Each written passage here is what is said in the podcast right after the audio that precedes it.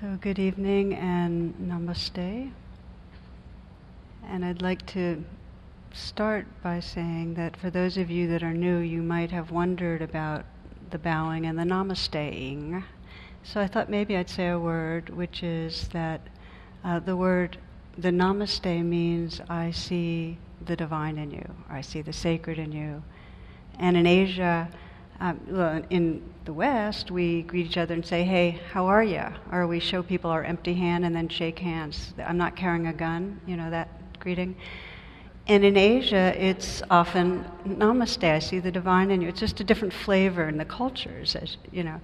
But I, I was th- reflecting on it tonight because um, I just really wanted to bow to all of you and there's something that is so, um, it's such a privilege to be able to be with a group of people and then witness the process of us paying attention to our own experience and sense in you such uh, just the dedication to presence uh, in the groups in the hall. So I, I feel a, a sense of thankfulness and, and just want to appreciate you. Yeah. So it's been two full days, and I'm always aware of the, the weather metaphor that, you know, we see it going on outside, and, and you've probably noticed a lot of different systems going through inside, and noticed perhaps also the difference between when there's some freedom around what's going on and when you sense it's difficult. And um, one of the things I really like about the groups is when we start hearing each other, it's a little less personal, right? Like, if, let me ask you here, we'll do a little hand raise. These are the, called the five hindrances, or the five major uh, energies that end up contracting us. How many of you found that wanting mind has taken over, that desire for something more or something different? Yeah, you can look around right now. The, the rules are changing. Just take a look. Yeah, good. Okay, how about aversion? I don't like this. I don't want this. Okay, we've got a fear. Oh, we got two hands up here. All right. Uh, let me ask you about sleepiness he, I should say, who hasn't? okay. Restlessness, that kind of itchy, just want to kind of jump out of my skin feeling. Yeah, I see some hands really high. And then what about doubt? I can't do this, this isn't working, it's not, yeah. And uh, if you were looking around, you would have noticed that for each of those, oh, over three quarters of the room, it's really powerful if there's enough of a pause to get this isn't my anger or my restlessness, this is an energy, and others feel it too. There's something powerful. And what we're really exploring together, the training is how can we pause and relate to our experience in a way that really frees us. And the kind of metaphor I like a lot in terms of that encompasses the practice are what the Buddha described as the two wings of presence. And that one of the wings, which uh, Hugh described with such lucidity last night, this wing of mindful attention that notices what's happening, the wing of recognition, of mindfulness, and the wing of heartfulness, of love or compassion. They're inseparable. We need them both, although we might be emphasizing or seeming to emphasize one or the other. Okay, a little story. There's these this old town and there's three stores and they're all lined up on the same street side by side and they each sell the same pretty much the same merchandise so one day the owner of the on one the store on one end puts up a sign saying rock bottom prices so the guy on the other end of the street puts up his sign lowest prices in town. So the guy in the middle, there's all these aggressive maneuvers, and he's trying to figure out what to do. Then he gets an idea and puts up a sign, and it says, main entrance.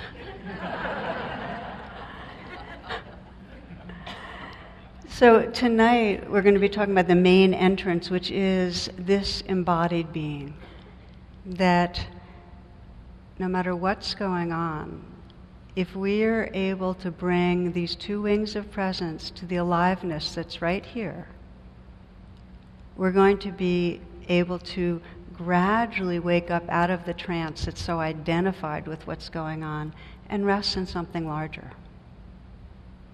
That this embodied, alive, living form is our portal, is our gateway. And what I've, you know, notice that we keep on coming to over and over again, just how much conditioning we have to leave. Like right now, you might sense you were listening. Was there any still here in the body feeling? You know, we leave so quickly. We leave so quickly. It's very strong conditioning because this body is the place of living and dying and rawness, and it's not in our control. So we try to go somewhere else where we seem to have more control, which is our mind. We leave the thing I have noticed the most, and this is over decades of teaching, is that when people plateau in their practice or get really stuck or just keep on repeating and repeating, it's because of being disembodied. That as long as we're not able to bring the awareness into the wholeness of our being, uh, the places where the wounding is stored are just left frozen. They're just left there. So tonight I'd like to explore um, how we can either very directly and radically or very gradually and gently. And, it, and for many, the intelligence and wisdom is gradual and gentle become more and more embodied. Zen master Ryokan has a beautiful verse. It's to know the Buddhist way. He says, drift east, drift west, come and go, entrusting yourself to the waves. So, in a way, this becoming embodied is a, is a pathway of surrendering some. It's kind of surrendering our, our grip on our thoughts and on virtual reality and kind of surrendering into the aliveness that's here. Just another way to consider it. And that as we do, everything that we long for, as we really bring those two wings of presence to this aliveness, is free to blossom forth. The poet Kabir Inside this clay jug, there are canyons and pine mountains, and the maker of canyons and pine mountains. The God whom I love is inside.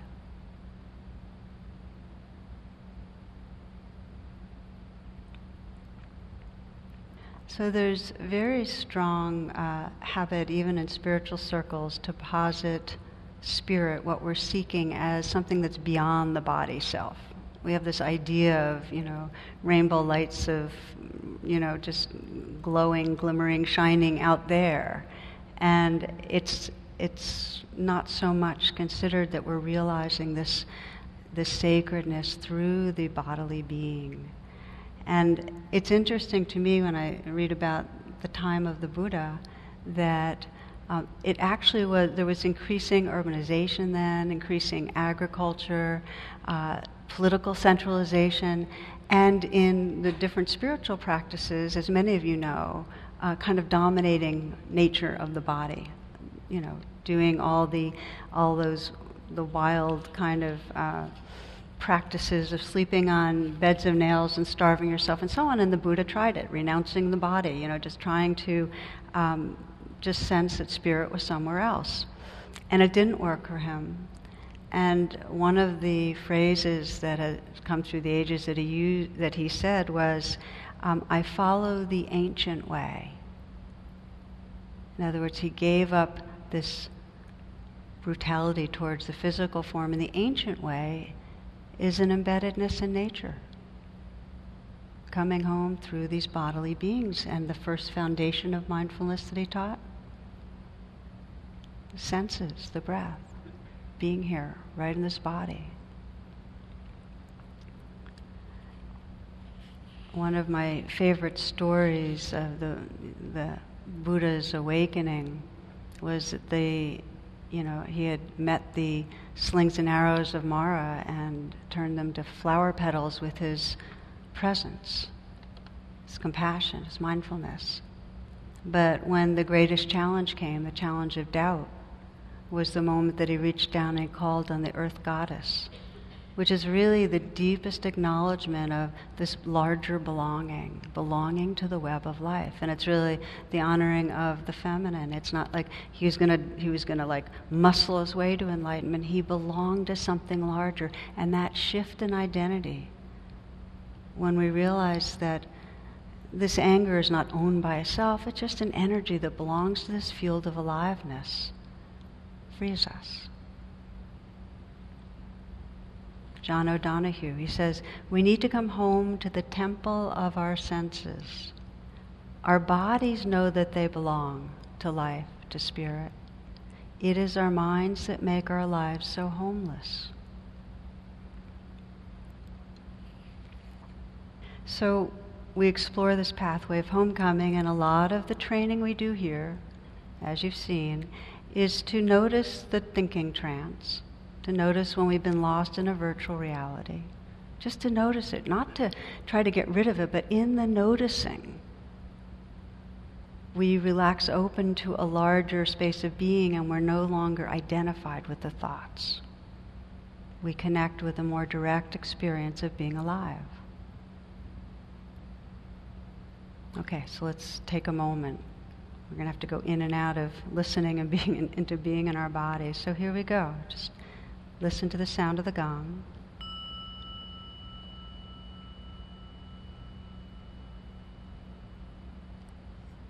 And invite your attention to the aliveness that's right here. Just let your awareness settle into the body.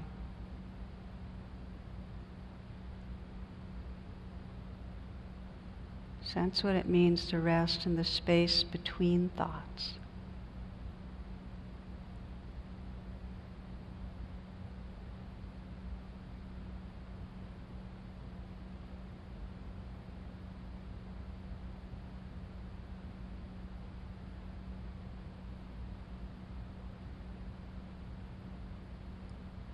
One of the great instructions is don't do anything that takes you from the body.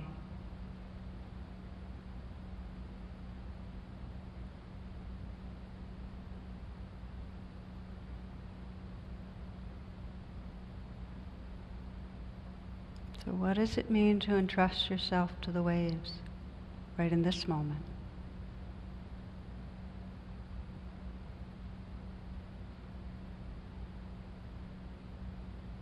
And entrust again and again.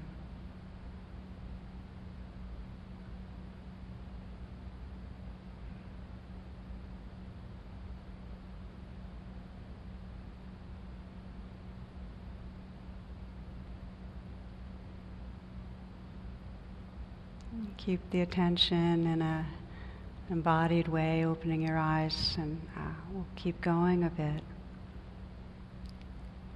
What we find often when we sense, okay, the space between thoughts is, is very quickly that space is gone and the attention's again fixated. Because we have such a strong habit of fixating the attention on thoughts. Uh, there's a sense of being on our way somewhere else. So our minds are leaning forward.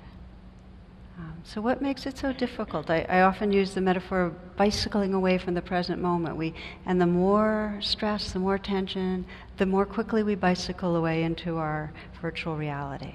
How come? We've talked about it some. I mean, that we, we emerge into form, and along with that is this basic perception I'm separate, there's danger, I gotta figure out what's going to go wrong, anticipate it, defend against it, you know. So we live with a sense of around the corner, and especially because we've got these thinking minds, around the corner is something's going to be too much to handle, loss, death. That's just, it's there. It's, We're living with the sense that it's, uh, it's imminent and we're tensing against it. Somebody sent me a, a, a cartoon that has this psychologist, and he's sitting there, and his client, who's lying on the couch, um, is the Grim Reaper. And the way it's, it's a pretty good setup. You could the, the, basically the therapist looks completely terrified, and they're at the end of the session, and the Grim Reaper is saying, "No, doc, I'm afraid it's your time that's up." I'll leave it out for you. It's you got to see it, kind of, but it's good. so this sense that our time is up, not enough time. How many of you have noticed when you started just deepening your attention that some of the anxiety is this sense of this chronic sense there's not going to be enough time? Can I just see how many of you have noticed that? A good number. Okay. So, what happens is our bodies feel this rawness and this anxiety about not enough time, something's going to go wrong, and we want to get away from it. So, a huge amount of our controlling self is about get away from where the raw, uncomfortable stuff lives, and we dissociate. We get disembodied. We leave. And we have all sorts of ways of doing it. Every time it's uncomfortable, that's our reflex, is to get away from it. And especially when it feels like too much. Um, we get away from, we tense against it, we numb it out, we move into our minds, and then the energy that's there, because the energy's still there, that gets frozen and trapped. It's just sitting there. We've left it behind. Now, this gets amplified. This whole process gets amplified when there's really deep emotional wounding. The more we've been neglected, or abandoned, or rejected, not seen, the more we have, from very early on, had to find a way to leave because it was too much to handle so we leave. It happens, uh, as we know, through the culture too, uh, in a big way. That the culture provides all these false refuges for leaving. It's speedy, a lot of consuming. And so, not only that, if we pay attention to the culture, we're going to be getting all these messages of how we should be, which amplify our unease. And the culture basically tells us look good. I mean, if we feel that we're too fat, if we feel that we're too skinny, if we feel that we're of a race that is not respected by the mainstream or of a sexual orientation that's not respected or appreciated, from very early on, there is an angst or an anxiety that we're going to be running away from. The culture reinforces it. So what do we do? Um, we, we do our false refuges. Most of you are onto your patterning. I mean, some, for some of us, it's through food. Some of us, it's overachieving, over, getting over busy. For many, it's distracting. How many of you feel like you go online or get caught up in email more than it's just because you're doing your job or something like that? Feel, you can feel the addictiveness of it. Me one of my favorite cartoons is of a man and a woman. They're sitting in a living room, and um, he's saying to her, "You know, if I ever turn into a vegetable, a vegetative state, please, you know, just pull the plug." She goes over to the TV set and pulls it. You know, so so our major false refuge, as I've you know been pointing at, really, and you know, it's our addiction to thought, and our survival brain drives it. It's if we feel threatened, it's very hard to step out of thinking because we rely on our thinking to keep on trying to plan and worry and anticipate. And many times our thinking serves us well. So we get a lot of benefits from it. So it's like, you know, a lot of us have a persona that we know is keeping us trapped, but we've gotten so many kudos. It's, it's the best thing going, at least for the time, right? It's hard to give up. Another story of this, this one, a guy takes his poodle into it for a safari in Africa. I don't know why he would take his poodle to go to Africa, but so, and the poodle gets lost. And so the poodle is lost and he sees a, a, a leopard approaching. So he bends himself over a bunch of bones and he's gnawing. And as soon as the leopard's anywhere near him, he goes, mm, That was a great tasting leopard. And the leopard's terrified and he dashes off. Well, there's this monkey in a tree who witnessed it.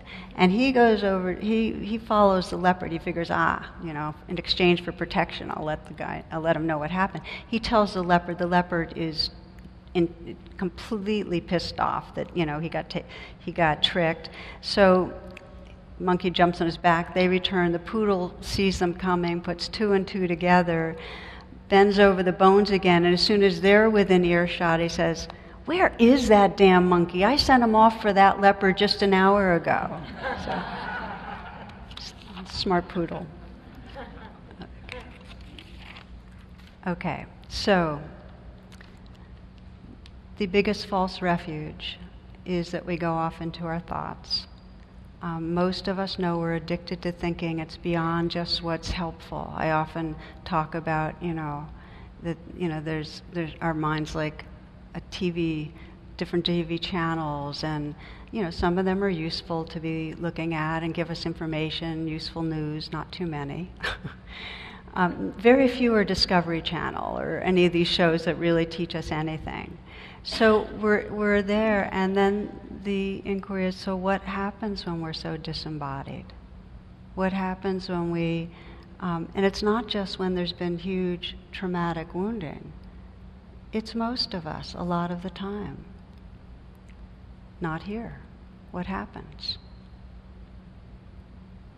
So there's um, a line from Carl Jung that I reflect on a lot, and I try to share whenever I can where he, he basically is teaching that the greatest influence on our lives and on the lives of parents and on the lives of their children are is really what's unlived. It's the unlived life that most affects us, and it affects our children. And we're affected by our parents' unlived life. And you can see the effect of the unlived fears in a cultural way. When we haven't faced fears as societies, we go to war. And when we don't face fear as societies, we overconsume. And we, dom- we, try, we, we dominate the earth because we're afraid and don't feel our belonging to the earth body. If we don't feel our belonging to this body, we won't feel our connection to the earth and we won't be good stewards of the earth. And so we see what happens. But I want to look more at well, what happens to us in an individual way. Because we know that, you know, we can we know it if if we're disembodied, we go to war. Because we can not sense another's humanity, another's realness. How do things like Newtown happen? How do things like, you know, carrying somebody told, I think it was Pat, mentioned that the statistics that in every urban area every day, 33 young male African Americans are shot. 33 every day. How does that happen? It's a disembodied culture. It's lost. It's lost in a trance that leads to violence because we're not sensing real others. How does it happen in the Congo? We're having like the killing fields, the worst since World War II in the Congo right now. It's in the news, but it's not getting as much attention as it should. Hundreds and hundreds of thousands of kids are displaced, are being raped, recruited into armies, facing starvation, disembodied. So, in our own lives, what happens when we leave our bodies? One thing is, it takes a lot of energy to keep leaving and walling off the life that's there, so we get tired. We get tired because we're fighting against something we don't want to feel. It takes work. What else happens? Well, it blocks an energy flow and it creates more tension and discomfort. So we're never really comfortable in our bodies when there's unlived life. Certainly, there's no access to joy. If we're not embodied, we can't feel joy. What else happens? When we disembody, when we're walling off the life that's here, there's a part of us that knows it. So there's a chronic apprehension. There's a sense that something's in there and it's going to burst out in some way or it's got control, but I have to keep shoving under. So there's anxiety and there's some shame, like something's wrong in there. And the last thing I'll mention is that to the degree that we're disembodied and there's unlived life, our identity then takes the shape of a defended self, a controlling self, a fearful self, a wanting self. In other words, our identity gets small because we're not inhabiting the flow of aliveness of our body. So it's as John O'Donohue said, we're homeless. We're not at home in our being. So the basic principles that then guide us in returning home. One of the basic principles that Hugh covered so well last night that, that it's absolutely inevitable that we're going to feel the discomfort and unease, the pain. I mean, the weather systems come through. That's inevitable. That the suffering is optional. That we know that when there's discomfort and we resist, the equation is pain times resistance equals suffering. That's the equation. It's kind of a pseudo equation, but it's a good one. You know, you can kind of get the sense of it. So, to the degree that we create unlived life, that we resist the life that's here, we're going to suffer. And we're going to, in some way, be identified with the controller, the one that was scared to feel, the one that has something in there that's shameful, the controller that's trying to manage. So, pain times resistance equals suffering. Pain times presence equals freedom that any moment we meet what's difficult with these two wings of presence, we start touching freedom. Our sense of the identity of the controller starts dissolving, and we start inhabiting something larger, which is the point of the whole practice. The point isn't, can you stay with your breath? The point isn't any of the skillful means, it's to realize the truth of who we are, to live from that. So, we're conditioned to resist, and yet we have a yearning, and we have different language for it, but we have a yearning to open. We want to. This is Alice Miller. She's an author and a psychotherapist, and she says, The truth about our childhood is stored up in our body, and although we can repress it, we can never alter it. Our intellect can be deceived, our feelings manipulated, and conceptions confused, and our body tricked with medication. But someday our body will present its bill, for it is as incorruptible as a child who, still whole in spirit, will accept no compromises or excuses, and it will not stop tormenting us until we stop evading the truth. It's powerful language. But it's basically saying until we contact the truth, we're going to still feel that uneasiness and restlessness, that homelessness.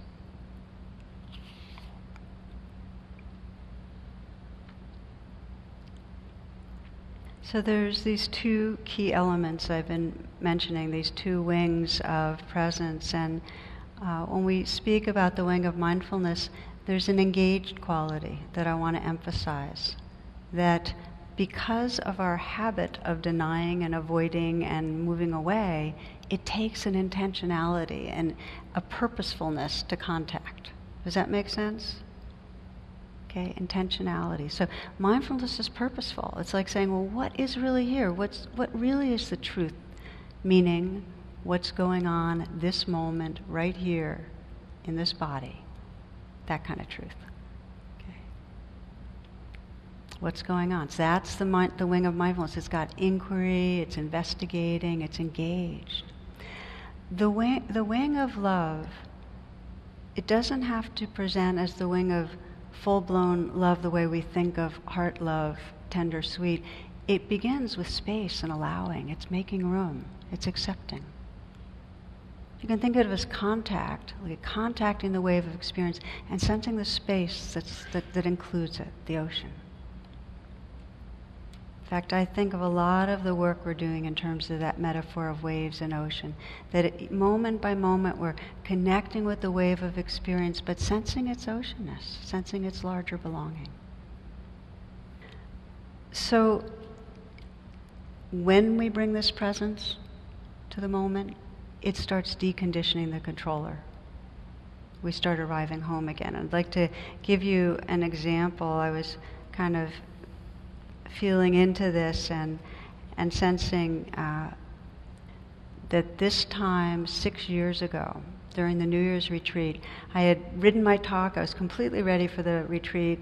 I know that Jonathan and Pat were going to be teaching. I can't. There's one other person, I think we were set to do it, and I had been kind of, in my own way, um, running from sick personhood for some months, and um, really pushing myself. And right before the retreat, I landed up in a cardiac unit, and I did a cardiac unit retreat for instead of being down at this retreat, which was um, hard. So um, I had been running because if I let myself really open to my body, open to the life that was there, I would have found a life that was shaky and fragile and um, not so not so secure. Like I, it, like my sense of a future was shaky. I was that sick, and so it put me in touch with loss and death and grief. So I was racing. This is my way of not, that was the unlived life, and I was on the go. But sometimes we get slammed over the head, and I got kind of just creamed. I just landed up in this, in the hospital. So I remember the first night, and you know how nights are at the hospital. You can't really sleep very well, it's just light. So I was just lying there, and my mind was still doing the controller thing like, how long, how long am I going to be here? Because at that point I didn't know. And what's really wrong? And what should I do about it? And how did I get myself into this? It was judgment. It was everything. Because the controller does it all, you know. And an elderly nurse walked in, and she looked at me and she said, "Oh dear, you're you're feeling poorly." And and that just cracked me open. It was like somebody named it. It was like forget all the mishigash of my mind. They just named, "Oh, this hurts." Okay, which is a powerful way to cut through. This hurts. And so that so she left and that freed me up to weep some and to start touching in a little bit to the fact that there was grieving going on. But I had a lot of days in there, like five or six days, and the controller just kept coming back into play, like without even noticing. It's such a deep habit of, of trying to analyze what was going on and should I cancel my Wednesday night class? I mean, I have no way of knowing, and you know, how do I find teachers to fill in? And I was just going and going and going. Many, many rounds where I would say, okay, come back, come back, come back. But I remember towards the end of my stay, at one point, um, feeling like the controller was desperate and um, just grasping. And I, and I, at, at one point, something just, I just realized it, and I lay down, and it just dropped. And I just said, "Okay, I've got to be with what's here." And there's a, a phrase from Chogyam Trungpa, Tibetan teacher, where he just says, "Just meet your edge and soften." Meet your edge and soften. Now, that's the two wings. Okay, see if you can keep hearing these two wings, because they're really the two qualities of awareness itself this, this wakefulness where we see our edge and recognize it, and the softness is the space it's all happening in. Meet your edge and soften. So I kept trying to meet my edge and soften, but the grief was like this gaping hole, and I had a feeling that if I really entrusted myself to the waves, that I would die, that I'd be annihilated. That was the feeling, it would be too much. And I kept feeling like the controller was saying, nope, can't do that one. You know, I kept pulling back, meet my edge, and tried to soften. So uh, finally, at one point, and I do this a lot, as many of you know, I had my hand on my heart and I said, It's okay, sweetheart, just let go. And again, just like that nurse right at the beginning, there was something in the quality of loving presence that made it safe enough to just drop. And it, that was the sense, it was like dropping. I dropped resistance. I didn't drop, you know, drop anything really. I just stopped clutching and dropped, and it was huge, huge grief, and just kept allowing and allowing until the presence with the grief, it, what really turned, transformed was the who I was shifted from the grieving person to that tender space that was just with grief. And I want to slow down because that's the shift where the freedom is. That's why presence works.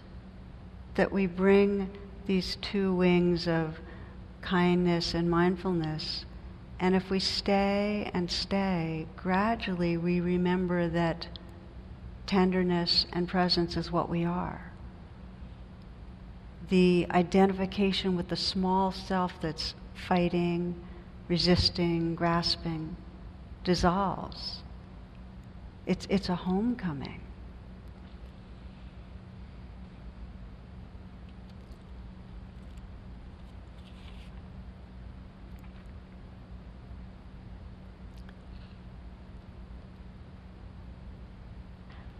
So I'd like to say that that was the end of the controller, but she, but I'd say every day, every single day, um, I try. I, I'm more um, alert and less believing the the storyline, and therefore less uh, caught. But every day I sense, you could call it the controller, there's many different names, that's just a name, but I sense that managing ego that is trying to make things be a certain way, have her way, prove something, defending it, you know, just see it happening. The, the beauty of this practice is that's fine that, there, that these constellations keep reconstellating themselves. What shifts is that we don't, we become more and more familiar with that space of presence that's aware and tender. And that becomes more the reality of what we are than any story of a small self. There's less lag time that we're caught. So that's, um, that's story number one. And the two key elements is to train ourselves, and we tra- do the training when we're not when there's not these huge difficult energies and we just start learning more and more to find refuge in aliveness to let to just keep entrusting to the waves the pleasant ones the unpleasant ones. And the two qualities we bring to the attention to the waves noticing what's happening real contact and also sensing some space a kind of surrendering and openness to move from virtual reality to inhabiting these bodies. So, an exercise, just briefly take your hand and put it in front of you and look at it and let your mind think hand. Okay, this is hand. H A N D, hand. Words are so funny when you say them a bunch of times. Hand. This is hand. Let me say a Jersey like this is hand. I come from New Jersey, so I can make fun of Jersey. Okay, so you're looking at hand, and just you might turn it over and just notice what it looks like to you, and if you have any thoughts about it, and maybe what your hand's been like through your lifetime, and um, you know how it might compare to other hands, and whatever it is that comes to mind in seeing hand. And then to gently close your eyes and just slowly move your hand just across the field in front of you, just kind of to the left and to the right, slowly enough so that you can feel the sensations of moving through air. So you start to feel the aliveness that's here in the hand. And then just stop, still suspending it in the air, eyes are closed. And let your attention really go inside the hand, your awareness. So you can feel the tingling and the vibrating.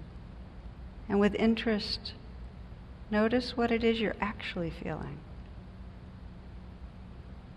let the attention be very close in so you're engaging and just notice what are the sensations like.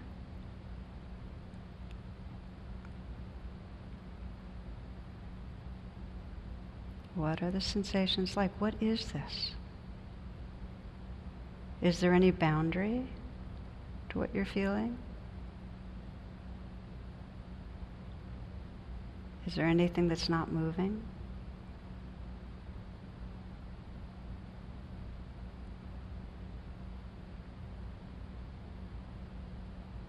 You might explore softening a little more.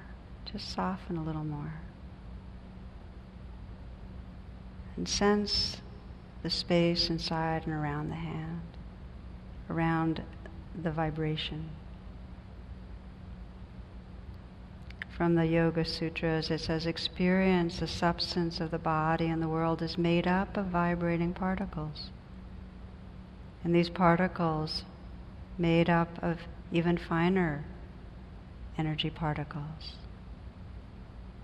Drifting more deeply, feel into each particle as it condenses from infinity and dissolves back into it continuously.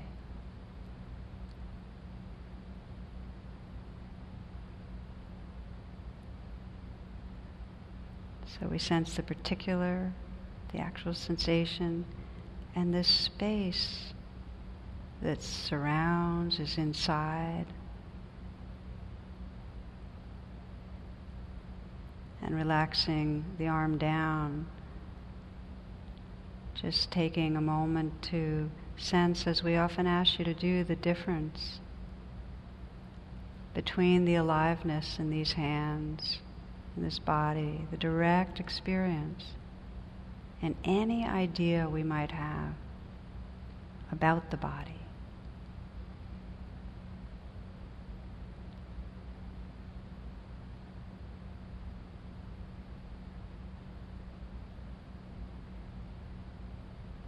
So, this is a key part of the training to move from the ideas into this living beingness.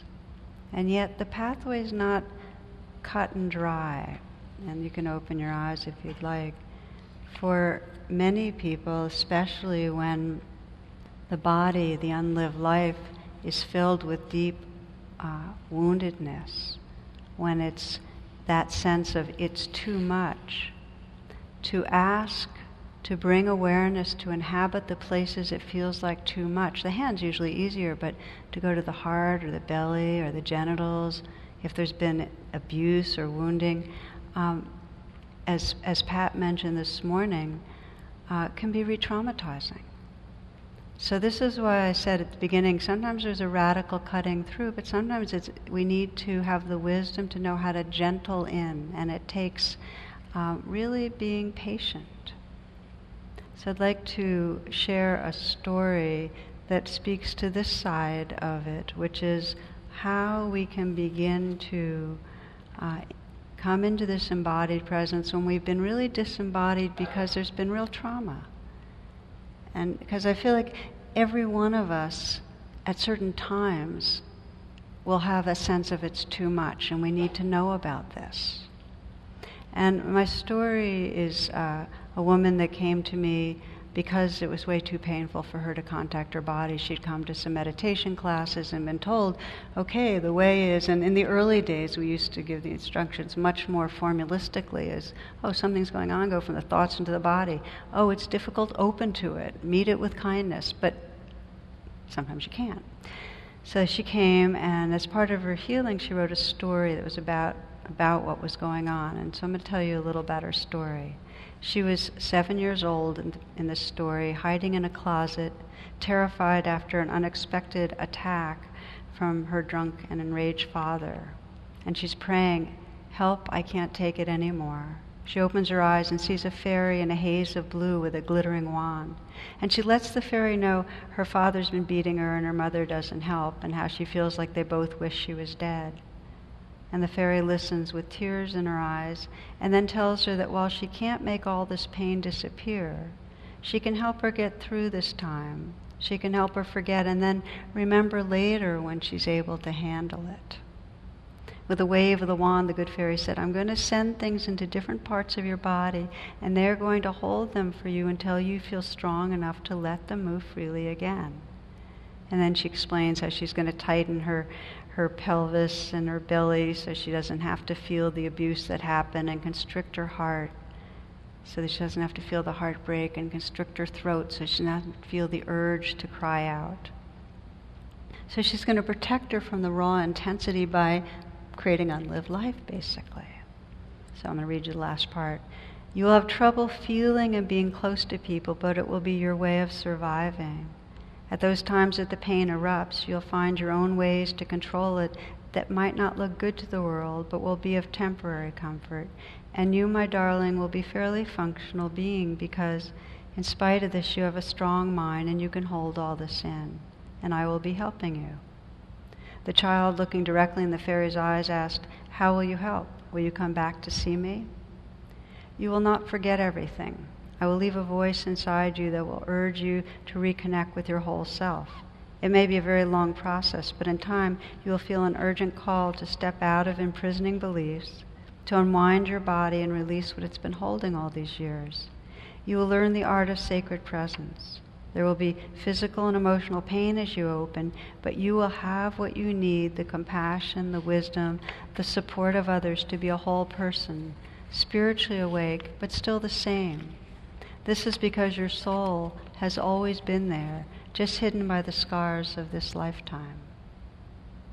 The good fairy put her arm around the child's shoulders and gently led her to bed. She waved her wand and stood by as the little girl finally relaxed into deep sleep. She gazed tenderly at the small, innocent face and then whispered her goodbye. When you wake up, you will forget I was here. You will forget you asked for help. You will forget the sharpness of your daily pain. This is the only way I know to get you through this. You're a beautiful child. I love you, and in fact, your parents love you, although they're incapable of showing it to you. You'll have to love yourself enough to heal so that when you are older, your life will be powerful, full, and free. One day you will know who you really are. You will trust your goodness and know your belonging. Until then, and for always, I love you.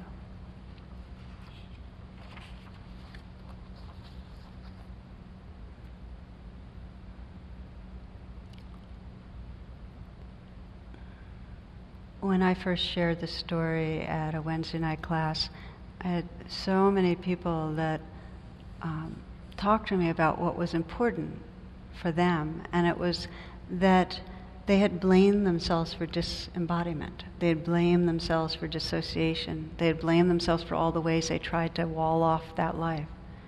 And they realized it wasn't their fault, that this is just what we're meant to. This is the most intelligent, wise thing we can do at certain phases of our life. And as we read with, with Alice, the, that beautiful quote, the unlived life at some point needs to be processed and experienced and expressed in some way, digested. So, for this woman, just to give you the, the follow up, um, we spent a lot of time, her, for her, the Good Fairy became the Divine Mother. It became basically loving presence, that, that warmth, that field of belonging that she yearned for. And we spent a lot of time cultivating the particulars of a pathway so she could call on that and sense that in a visceral way that there was some something that cared about her. This, the, there was a love in this world that she belonged to. And then she had the safety and the comfort of being with me in my office. So that became a resource anchor. And she would, she, I remember one time she was alone when things broke open, and she called on the Divine Mother, and she basically said, Please be with me, please be with me, please be with me. And she had, felt that she had the strength on her own to entrust herself to the waves, to kind of let go into what was happening because there was something larger she belonged to. And that gave her a lot of sense of empowerment. But it was years, several years of going through the body over and over again and finding that she could be in her body and that it was safe enough till she started really sensing who she was beyond the defended self, the egoic self.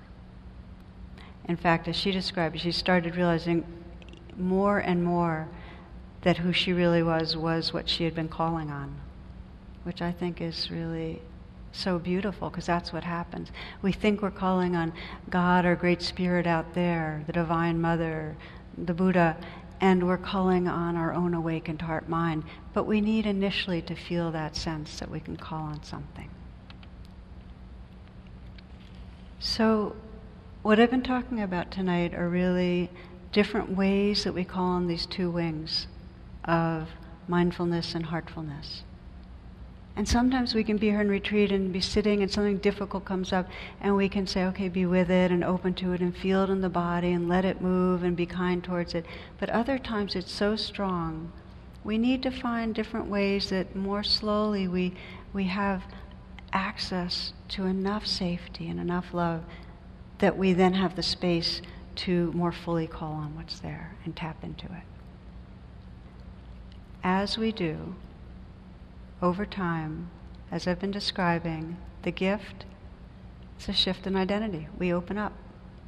There's three ways it shows itself, the, this gift of embodied presence. And I'm going to just conclude with these three gifts that we get as we more and more come into what's sometimes called the wilderness of God, this, the way these bodies are. And one is that just we feel more alive. It, there's more creative energy. People leave retreats with that. They feel their senses are more awake. You might have noticed it when the snow came down, how much more sensitive and enlivened you were, sensing the floating white, soft particles and the way that the softness and the silence and the grace. Our senses wake up. The church says the body is a sin. Science says the body is a machine. Advertising says the body is a business the body says, I am a fiesta. there's this, this sense that um, when we really get inside it, there's this living experience that's amazing, and it's a mystery. We're part of this big mystery. The Big Bang started this universe, poured forth all this matter through space, and some of the matter formed stars, residue formed planets, so everything, including the earth, everything on the earth, including these bodies, is formed out of the same material that formed the stars and the planets. This is cosmologist Brian Swimme. He says, Your bones are made of calcium and magnesium, and there's seawater in your blood. You are the living earth in this particular form. Four and a half billion years ago, the earth was a flaming molten ball of rock, and now it can sing opera. It's a mystery. So, more aliveness. The second fruit of coming into these bodies, of living the unlived life, is that we can love not in an abstract way, but in a visceral way. If we're not living in these bodies, we have ideas about love and thoughts about love and little tweaks of tenderness that come up because it's there but we're not here to feel it completely. You might just close your eyes for a moment and just check this out. Probably many of you know the difference between um, knowing you love someone and the moment when you're looking in their eyes and you actually say, I love you, and your body gets engaged in what you're saying. So, just for these few moments, you might sense somebody that you care about.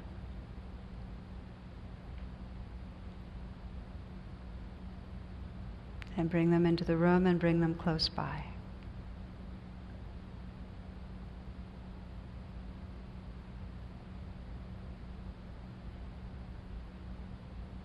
As you feel them there, breathe into your heart so you can feel your heart in a physical way.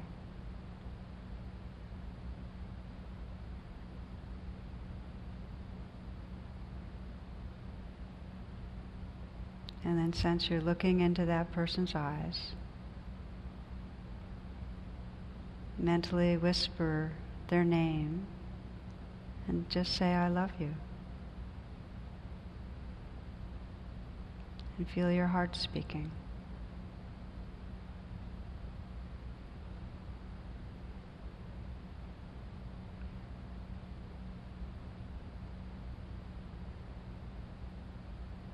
Let your heart sense that person receiving your message and being touched.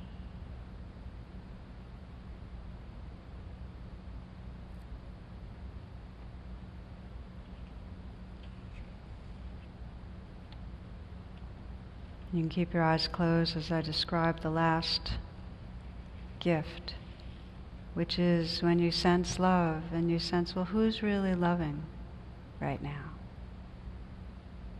You can begin to sense love as a field, as something awake, timeless, just awake space, tender, awake space. And this points to the third gift of awakening through our bodies, is we sense these forms, this life, and we sense the awareness, the space, the awakeness that's aware of this life. the more fully you entrust yourself to the waves, you can feel it right now, just let go in your body, just sense what that means. Entrusting yourself to the waves. Entrusting yourself. Sense what happens when you let go a little. The more you entrust yourself to the waves, the more you discover the oceanness. But we're not transcending the waves of form. We're realizing who we are by deepening presence with this aliveness.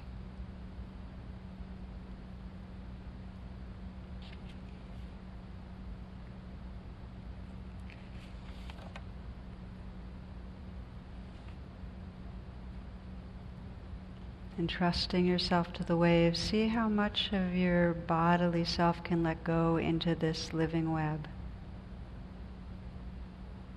As if you're surrendering, releasing, like a river releases into the ocean.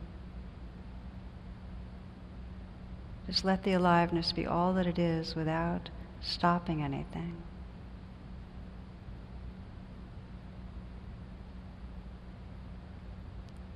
Is there anything that's solid?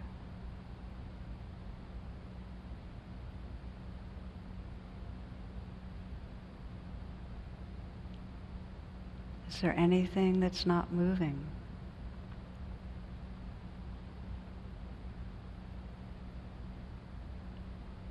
Is there any self in this world of sensation?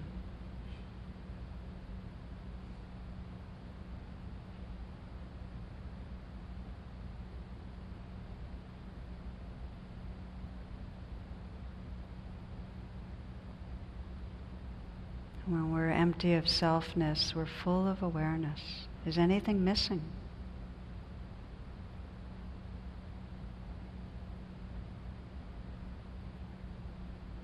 Sensing how everything that you experience sound, sensation, vibration everything is part of awareness.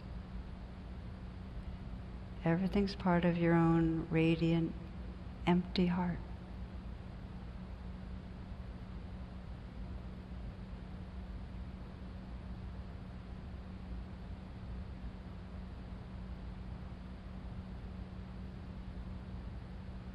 Inside this clay jug, there are canyons and pine mountains, and the maker of canyons and pine mountains. The God whom I love is inside.